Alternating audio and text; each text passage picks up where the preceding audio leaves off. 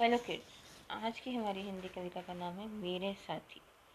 मेरा बंदर मस्त कलंदर, पल में बाहर, पल में अंदर। मेरा घोड़ा बड़ा ने दौड़ा कभी ना पीता पानी थोड़ा।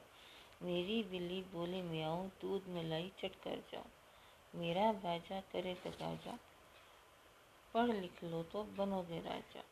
मेरा तोता पंख विदोता राम राम रट के खुश होता।